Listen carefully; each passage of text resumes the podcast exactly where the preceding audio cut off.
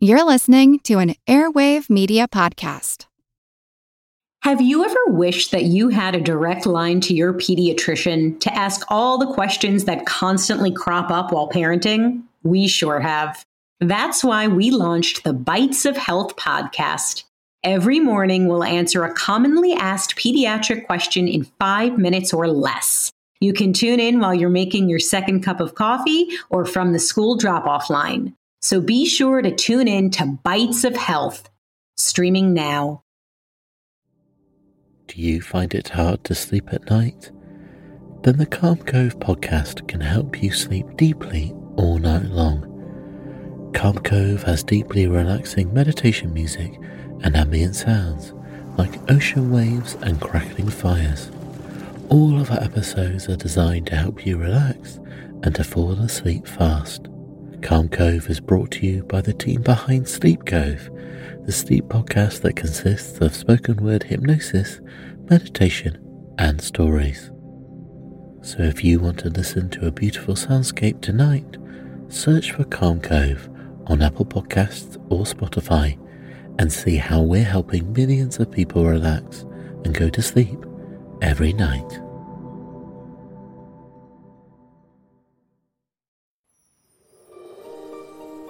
Hello, I'm Teresa McKee, your host for A Mindful Moment.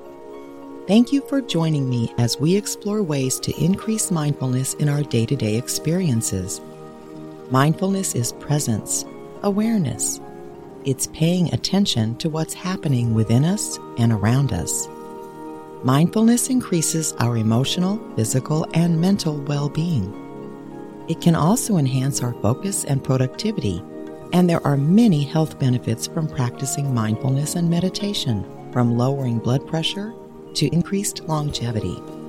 Perhaps most importantly, in today's chaotic world, mindfulness strengthens our ability to be more compassionate to ourselves as well as others.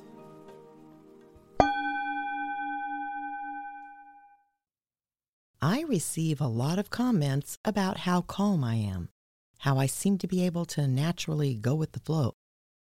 I was thinking of that recently because there's some tumult going on in my life right now, and it made me wonder how I am able to stay calm despite what's happening around me. Mindfulness, of course, results in an increased ability to remain calm and centered. But when I think of how opposite I was when I was younger, it made me wonder if there isn't something more to it. I was definitely steeped in drama when I was younger. I didn't realize it, of course, because I was not very self-aware, but I was always in the middle of some sort of drama and frequently upset or angry. I grew up in a chaotic and, at times, violent household. I made pretty poor dating choices. I married very young and very poor. I had two kids before I was even twenty, and I was constantly on the go, including relocating to multiple states and constantly switching jobs. Drama, drama, drama. As I was pondering my switch in personality about twenty years ago, my grandmother popped into my mind. I never once saw my father's mother get upset. In fact, for a long time, I assumed she was rather cold, as she simply didn't seem to have a very wide emotional range. Thankfully, I came to realize she was actually quite loving, and she became one of my most important mentors in life. What never occurred to me before now, though, is how mindful she was. How could a person never get angry, never raise their voice, never show disappointment in others? It wasn't like their household wasn't full of drama between their children, grandchildren, businesses they ran, legal issues, financial challenges.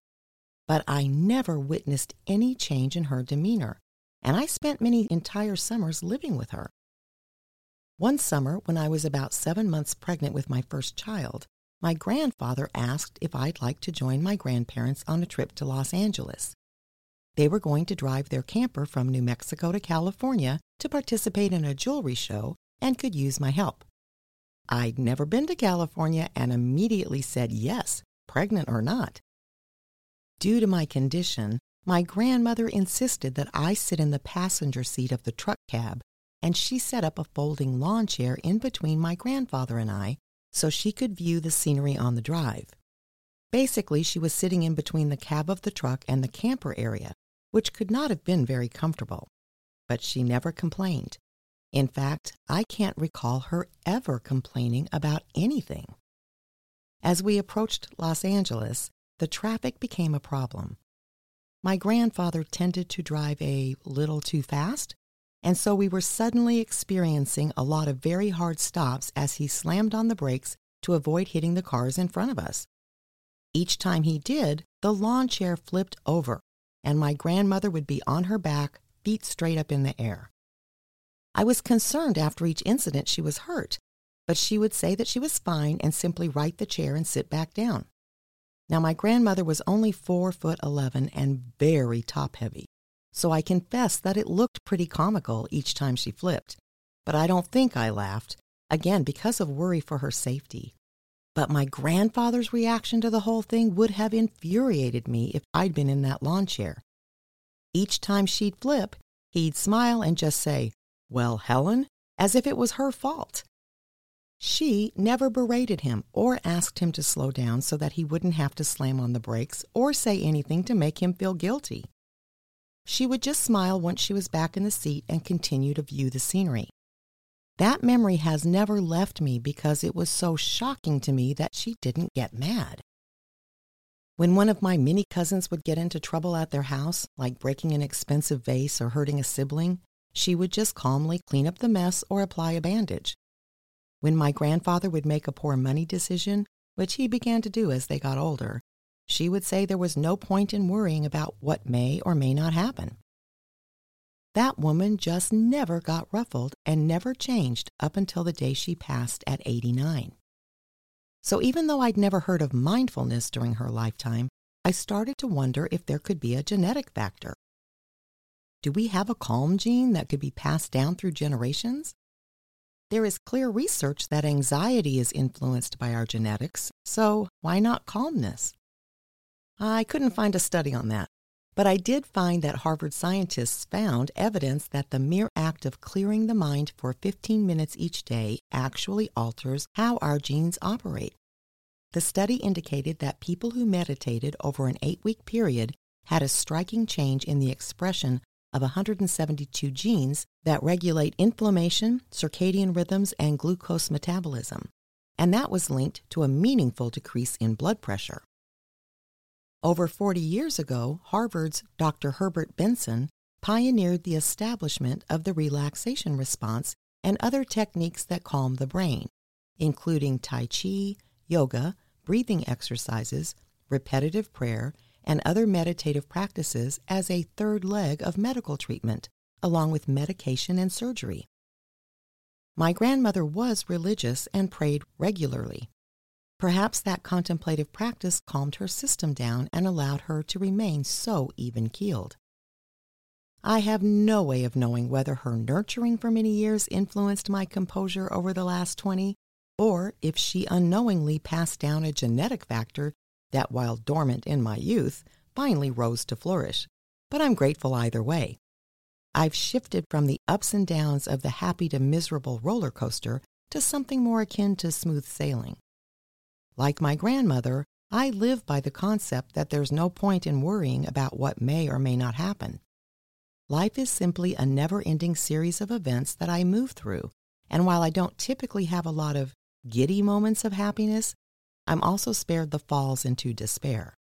I instead enjoy what could be best described as contentment, with an underlying deep joy and feeling of gratitude for the experiences I encounter. I can clearly see now why people may mistake calmness for coldness, because there's not as much emotional variety as when we're swinging through very, very highs and very, very lows.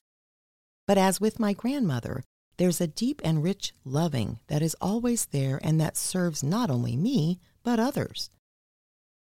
Drama may seem appealing because of the excitement it generates, but there's a much deeper and richer experience that lies in the quiet calm of both self-awareness and outer awareness. Mindfulness doesn't eliminate sadness, anger, or hurt, to be clear, but it allows us to recognize that whatever our emotional response to events, they will pass. So I think when we're mindful, we hold on to them less tightly.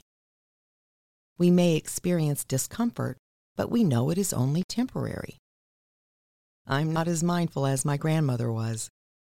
I still get angry or upset on occasion, but I am usually quickly aware of what's occurring and can take steps to calm my system back down. My grandmother would be the equivalent of a Zen Buddhist, and I have a long way to go to achieve that, but I am fascinated that the connection between my grandmother and I has surfaced. You may want to reflect on how broad your emotional reactions are to life. Reactivity usually correlates to health problems, either now or in the future, so perhaps it's time to consider how to calm down. In two thousand eighteen, the American Psychological Association declared that the U S had reached a new high point in the nation's stress quotient. In their Stress in America survey, they found nearly two-thirds of Americans were stressed out over the nation's future, and more than half were distressed by the divisiveness that dominated public life. That was pre-pandemic. In the latest survey in March of this year, the number of people who say they're significantly stressed about recent events is unprecedented. Inflation, the Russia-Ukraine war, and global uncertainty top the ranks of sources for stress.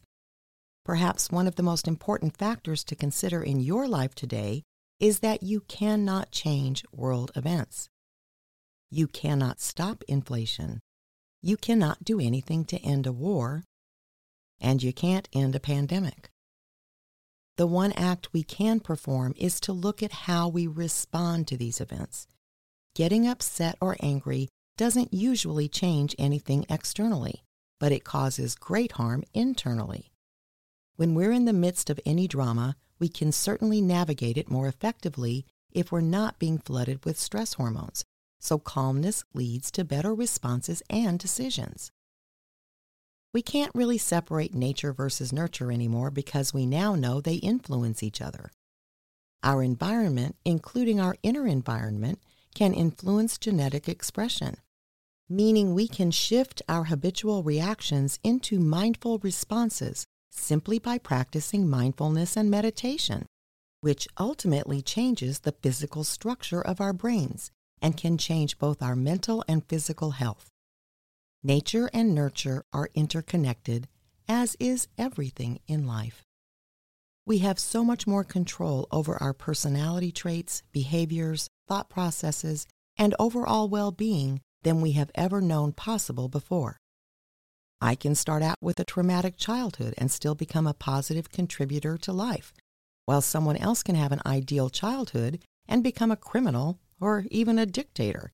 But we now know we really can choose which path we take, because it's not about nature versus nurture. It's about acquiring and understanding the knowledge that's available to us and then deciding how and who we want to be. My grandmother didn't have the advantage of all of the scientific evidence we have today, but she did have religious knowledge, so perhaps that's how she learned the benefits of equanimity. Or maybe there is a calm gene, and she was born with it. Either way, I'm now aware of a mindful role model that was there all along and will bring her to mind whenever I feel the temptation of getting sucked into drama pulling at me. My question for you is, what will you do with all of this knowledge? Until next time, I encourage you to meditate daily and be mindful in all of your everyday activities. Simply bring your full awareness to the present moment to build your mindfulness skills, paying attention to every detail of what you're doing, from washing dishes to work tasks to taking a walk. Your mind will wander, and that's normal. Each time you notice it has wandered, that's mindfulness. Consider how wonderful the world could be if everyone was mindful. You can help make that happen. It all starts with a mindful moment. Please subscribe to A Mindful Moment with Teresa McKee and rate this podcast so that others can find us. follow us on social media at A Mindful Moment Podcast. Visit our website, a mindful moment dot com, to access all podcasts and interviews. A Mindful Moment is written by Teresa McKee. The English version is hosted by Teresa McKee, and the Spanish version is translated and hosted by Paola Tile. Intro music, Retreat, by Jason Farnham. Outro music, Morning Stroll, by Josh Kirsch, Media Right Productions. Thank you for tuning in. This podcast is produced by Work to Live Productions